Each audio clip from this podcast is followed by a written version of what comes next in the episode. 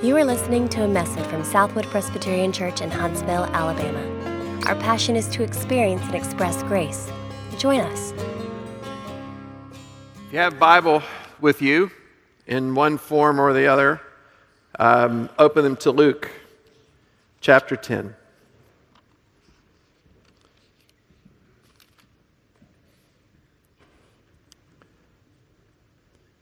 This morning, in our continuing study of Luke, we're going to look at the last few verses of chapter 10, beginning of verse 38. So follow with me as I read from God's inspired word of truth. Now, as they went on their way, Jesus entered a village, and a woman named Martha welcomed him into her house. And she had a sister called Mary who sat at the Lord's feet and listened to his teaching. But Martha was distracted with much serving. And she went up to him and said, Lord, do you not care that my sister has left me to serve alone? Tell her then to help me. But the Lord answered her, Martha, Martha. You are anxious and troubled about many things, but one thing is necessary. Mary has chosen the good portion, which will not be taken away from her.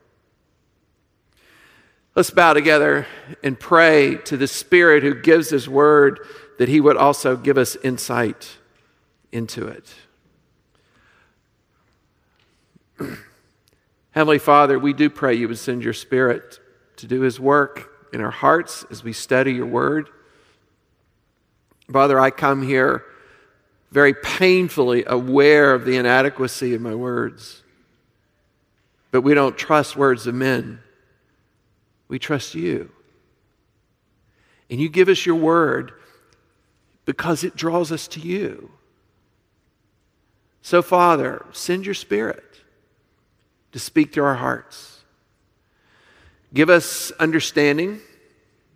Give us also hearts that are fertile ground for the planting of your word, that it might grow and bear much fruit.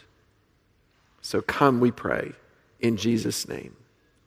Amen. You know, there are many texts in scriptures that lead us to some very. Um, sad misunderstandings. Some things that we may see on the surface look clear, but yet, if we read these things that seem to be so simple, and they can lead us into some very wrong headed thinking. And unfortunately, I think this text is one of those. You can read this text on the surface and simply say, well, what Jesus is calling me to do is to stop doing all my work, just spend all of my days having quiet time, reading my Bible, and praying, and that's it. Well, I hope that's not what he's saying. And I really don't think it is. And especially, we'll see that it isn't if you go back and look all through this chapter 10, how Luke has been pointing us to something in this last account is just one more thing of describing to us what true discipleship is. He starts up here at the beginning of chapter 10 with sending out his disciples on mission. And that's what a life of a disciple is. We are on mission to go before and to prepare for the coming of the King to proclaim the presence of the kingdom. That is what disciples do. And as this, his disciples are given this mission, they're also told, he says, you'll recognize kingdom people when you go into these towns because they'll show you the hospitality of the kingdom. They'll receive you, welcome you into their homes, but also into their lives. And that's one of those hallmarks of a, a person of the kingdom is hospitality. How the kingdom is welcomed. Well, then we get to the next story, And that is what, as Will went over last week, it's the story of this lawyer who professes the kingdom, who knows the law back and forth, and he does the, the worship thing and so forth, but he's missing something. And again, it's hospitality. And so he is wanting to justify himself through all of his religious works, but Jesus says, no. The way we show the reality of the kingdom in our life is how we are a good neighbor, how we show mercy, how we follow Jesus in being merciful and gracious and lay our lives down for others. That's characteristic of a disciple. And now we get to this story. This story, this brief account of dealing with these two sisters, gives us another angle to this whole theme. And I think this is one that we all struggle with greatly. It's a case of a busy hostess who's got a major job on her hands trying to feed a bunch of people, and she's got a sister sitting on her behind, and she ain't helping.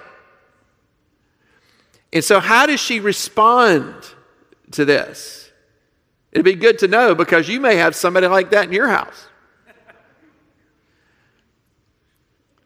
But what do we learn about true discipleship here? And how does, again, this theme, this thread of hospitality, weave into that? Well, we first we see Martha's struggle here.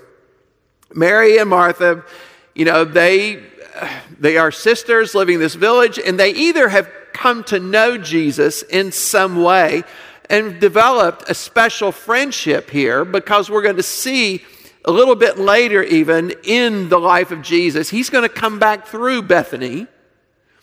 And they have a brother as well, whose name is Lazarus.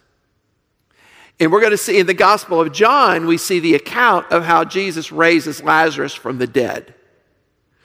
But they have this relationship, so Jesus comes, enters the village, and comes to Martha's house. It said it's not Mary's, but Martha is kind of the, the matron of this house.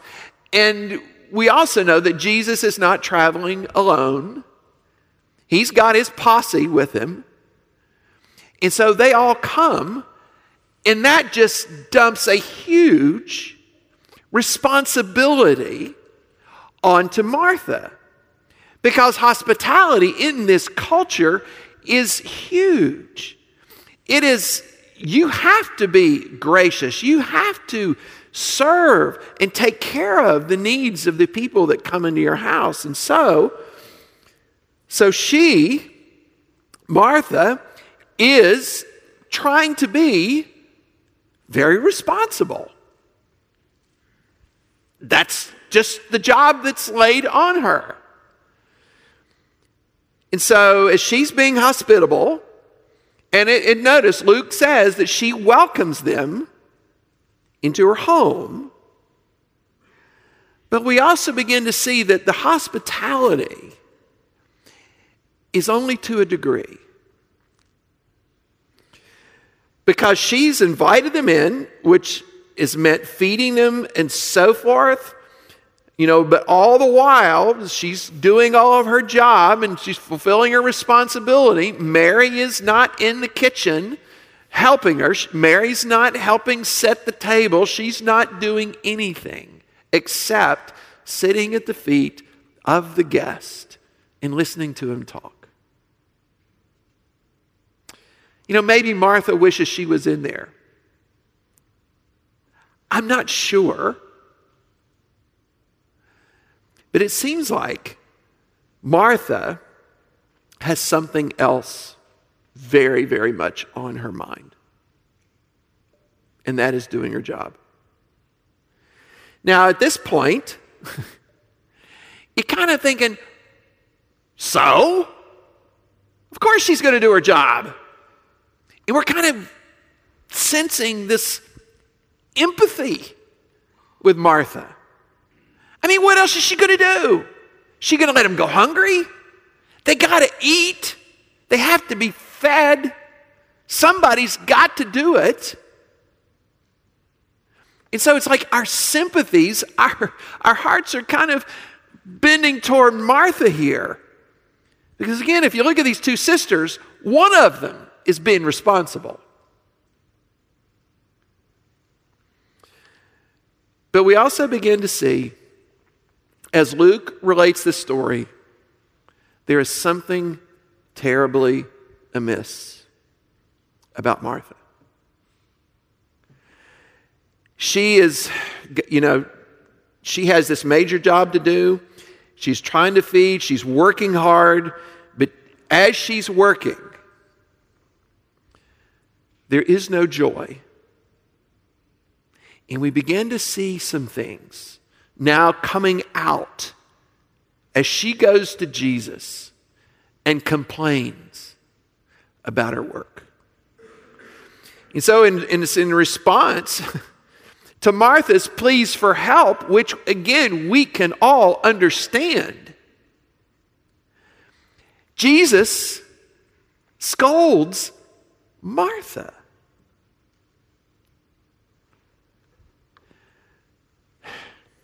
So, what's the problem here? Martha was doing her duty. She was not being immoral, she was being responsible. The problem is not with what she was doing. The problem is why. The problem is not in her busyness. It is not in her trying to be responsible. The problem comes in because obviously, here, as Luke is trying to draw out for us, she's trying to get something out of that, for her fulfilling that responsibility that Mary was actually getting from Jesus. So, what do we see here? Well, first, what Luke says there, um, you know, in verse 40, he says, But Martha was distracted. And it's interesting, she was distracted by what? It was her serving. It was her being responsible, it was getting the job done. She wasn't being distracted from it, she was being distracted by it. And by Luke saying that, he's telling us that she should have been focused on something else. But her work was taking her away from what should have been her central focus to something else. You know, maybe she, what was she trying to get out of it? I don't know.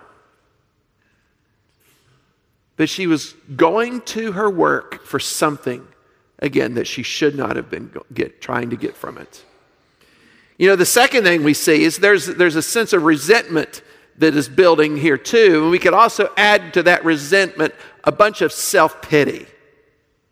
And those two things very, very often go together.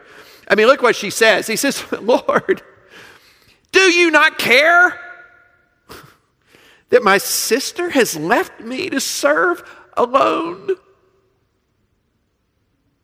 You can see the self pity. Says, I'm all by myself. I've got all this work. Nobody cares for me. But you can hear also in that not just the self pity, but again, she's getting angry. She's getting angry at her sister because she feels abandoned with this work. And what Martha is trying to, the goal that Martha is trying to achieve, Mary should have been helping her achieve it. But now she's actually become an obstacle to her achieving it. And whatever Martha was hungry for, Mary is now seen as, again, that obstacle. And then finally, the resentment the self pity, the distraction leads her to blaming. Look, look what she says in that same phrase is, Lord, do you not care that my sister has left me to serve alone? She's blaming two people. First, she is blaming Mary. Basically, said, I wouldn't be in this fix if my sister was not out there helping. But did you see who she's also blaming? She's now blaming Jesus. Because she's saying, if you would have cared, if you loved me, you would be getting her to do her job. And so Martha is accusing not only Mary of irresponsibility, she is accusing Jesus of not caring for her at all. And then it's funny. Well, at least she said she goes to Jesus. She's in, dis- she's in distress. She is upset. And as Jesus says a little while, she's troubled and anxious. But she goes to Jesus. But what does she want from Jesus? Both sisters have now come to Jesus, but for two very different things. Mary has come to listen to his teaching. It's not why Martha came. Martha comes to Jesus to get him to fix her life so that what she's trying to achieve can be achieved.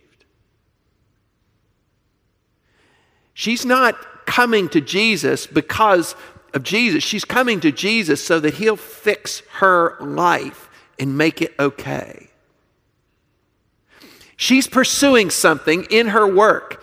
She is hungry for something that her fulfilling that responsibility she thinks will satisfy. And all she wants from Jesus is for him to satisfy the hunger she thinks she has. And Jesus doesn't do it. he just doesn't do it. So basically, in a sense, we could even say this is Martha's prayer, and I wanted you to take note of this because this is often our prayer. Jesus, my idols are hungry. Come and satisfy them. And Jesus says, No way. Why would I do that?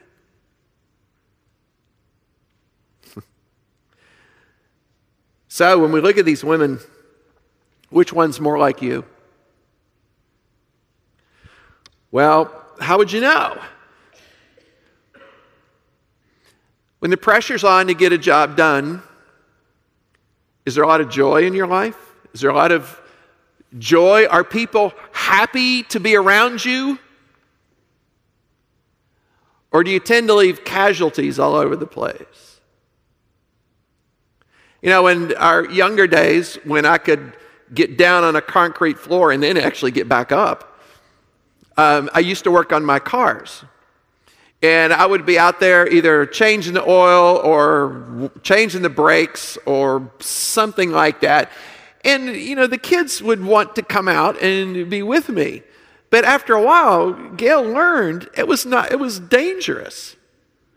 Not because they were going to get hurt from the car, but it was, there were other dangers lurking.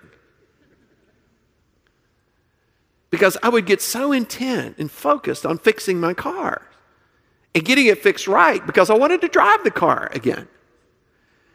And you think, okay, fine. You need to focus. You need to concentrate on getting that car fixed. But I realized that there was something more I was getting out of fixing that car. If I didn't fix it right, I had to go tell somebody. And I could just dream of them saying, Ooh, Who did that? And so there was a sense of value in getting it done right, and there was a huge sense of shame if I didn't. And so fixing that car properly became my quest for identity. And if anything or anyone got in the way, it was not safe. So, what, where is your, what is it with you? It may not be fixing the car, it may be being a hostess, having a dinner party, where the object becomes much more, oh, these people are going to see how wonderful a host I am. Not, oh, look how loved, how much enjoyment there is to be with you. Do we get angry at people when they frustrate us? When the pressure is on? You know, do we lose perspective? Do we lose control? And it just becomes a lot more fun for everybody just to vacate? You know, when I have a major to do list, does that keep me from sitting at the feet of Jesus? What gives me more of a sense of identity? What gives me that sense of joy? What is it that gives me that sense of security? Is it fulfilling the tasks? Or is it simply learning from Him? When our identity gets too wrapped up in how we perform,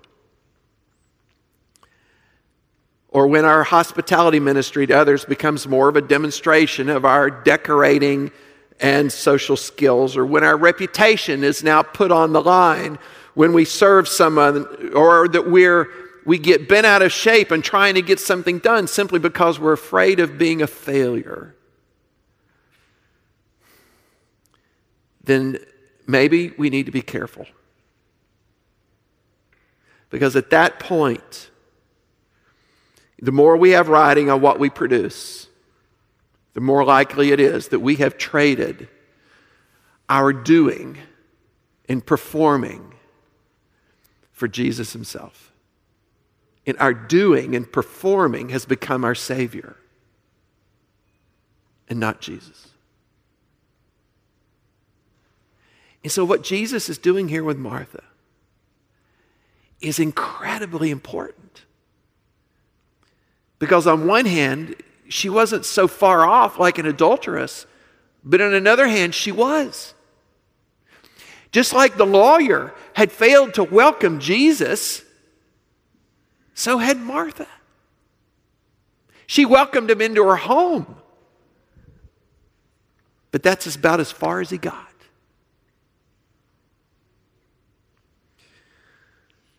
So the problem then for Martha was not that she was working hard. She just needed to welcome Jesus. And unfortunately, this is a scary, kind of a scary picture of what Luke had written, what Jesus had said right at the end of chapter 9, where he said, No one who puts his hand to the plow and looks back is fit for the kingdom of God. Because in a lot of ways, Martha had put her hand to the plow, but she was not looking down the row. So, what's the difference in Mary's approach? Well, Mary welcomed Jesus. We would say, well, it really does seem like Mary was being irresponsible here. But what Jesus is commending is that she has chosen not something that would only satisfy, possibly, maybe, for a brief moment, but she actually chose to go to the one who could satisfy her heart deeply. Mary had the posture of a disciple, and that is sitting at Jesus' feet, learning from Jesus, being with Jesus. And there is nothing more important. There is nothing of more value. There is nothing that will give us more satisfaction than that. You know, there's a Mary's priority. We can see those three things. One, it was to learn from Jesus. She was sitting there listening to his teaching. And there was his words were satisfying to her soul. She just sat at his feet and soaked it in. You know, in many ways, I think Mary is, is such an anomaly, especially when we look at our modern culture. Martha fits in with our modern culture, not Mary. And, and, from the context of our modern culture, we look at Mary and what she's doing and we think that's impossible. Because the high value for our culture is to be busy, is to work. I think for us, the worst thing, the worst insult you could say to somebody is that they're lazy. They're not doing enough. They're just sitting on their cans. Because if people, you'll greet people and they say, How you doing? It says, Oh, life is really, really busy. It's like it's a badge of honor.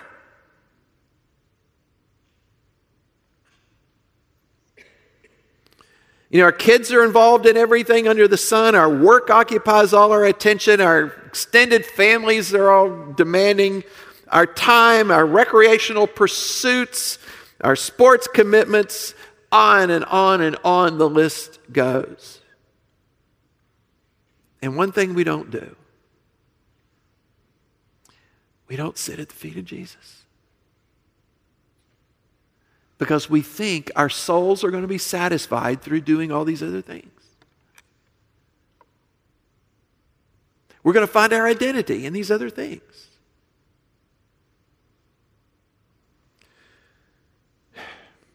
There just isn't time. We are this distracted culture and society. You know, I have a terrible time being quiet.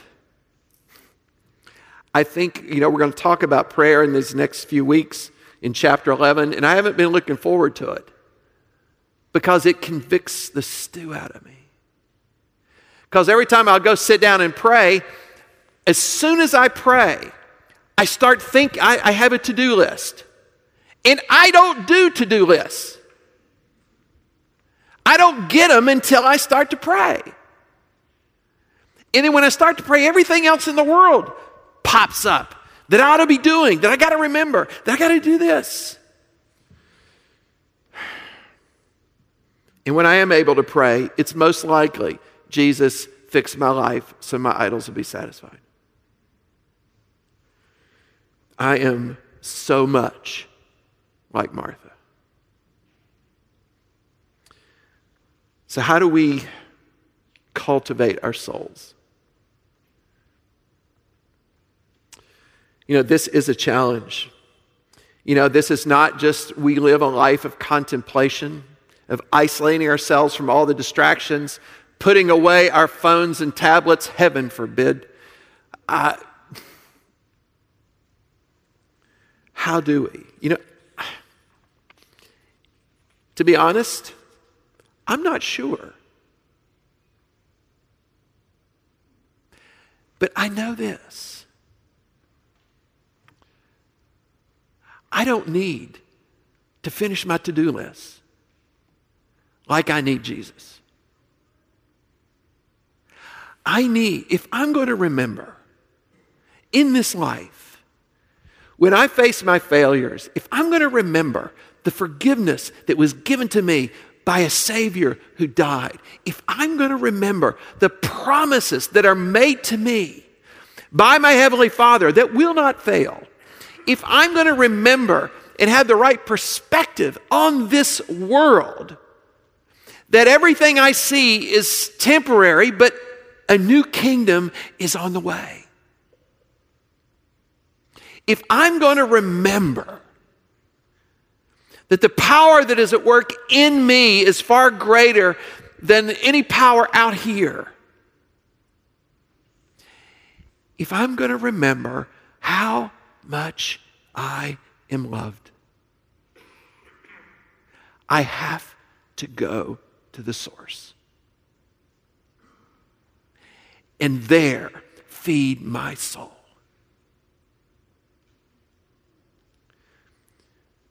The news won't do it. Facebook, Twitter, Instagram won't do it. Reading other just good books won't do it. I need Jesus. I need to run to Him and feed on Him and learn from Him. I need to cultivate a soul that is not distracted from the good portion. And the good portion is Jesus himself. I don't want to be Martha. It's exhausting. And I'm left hungry. But instead of this cheap snack that I'm pursuing in my doing, Jesus offers a banquet, a feast of grace, of life, of hope, and of love.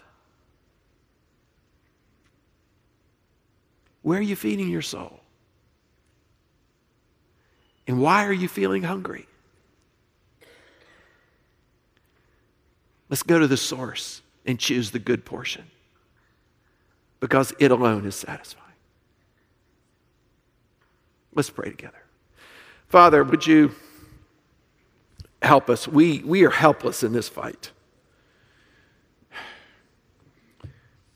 We know the truth. We can understand what the truth is, but yet to guide our hearts to that truth is impossible.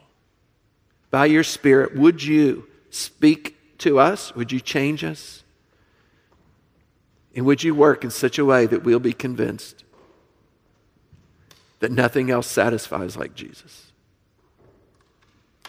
And then draw us to Him and help us to choose life in its utmost fullness.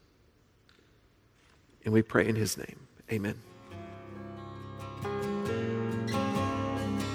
For more information, visit us online at southwood.org.